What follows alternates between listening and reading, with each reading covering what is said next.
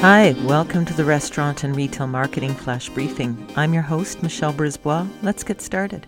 Bitcoin, which is a cryptocurrency, uh, was launched in 2009 by an anonymous person or groups um, referring to themselves as Satoshi Nakamoto.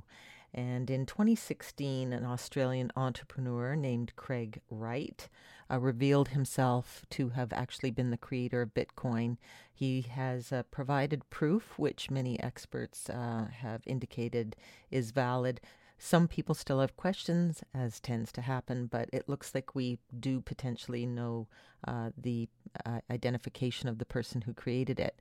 But Bitcoin's all the rage now. Everybody wants to invest in it as tends to happen when things are doing well in the stock market. Uh, Bitcoin has had its ups and downs. It's very volatile. It's still considered very high risk in terms of an investment, though no doubt, like any gold rush, people are rubbing their hands in glee at all the money they can make. As a retailer or restaurant, it is, uh, if you're not taking cryptocurrency already, uh, you will probably be at some point. And so it's just worth keeping in mind that uh, if you're going to accept, uh, let's say, Bitcoin, uh, the advice uh, that has been given for years, I did an article on it in 2014 for Canadian Vending Mag- Magazine called Gold 2.0.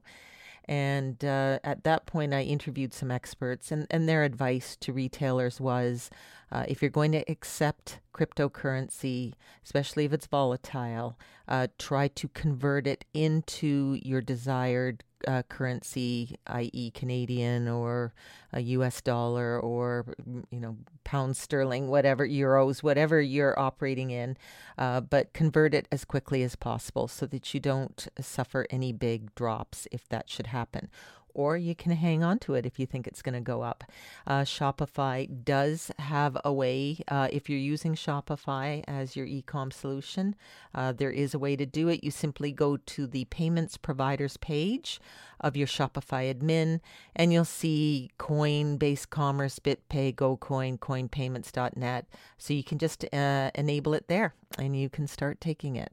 So uh, there's your tip for today. And if I knew if Bitcoin was going to go up, I would be buying it myself, but I don't have a crystal ball. Talk to you tomorrow. So come on, let's get out.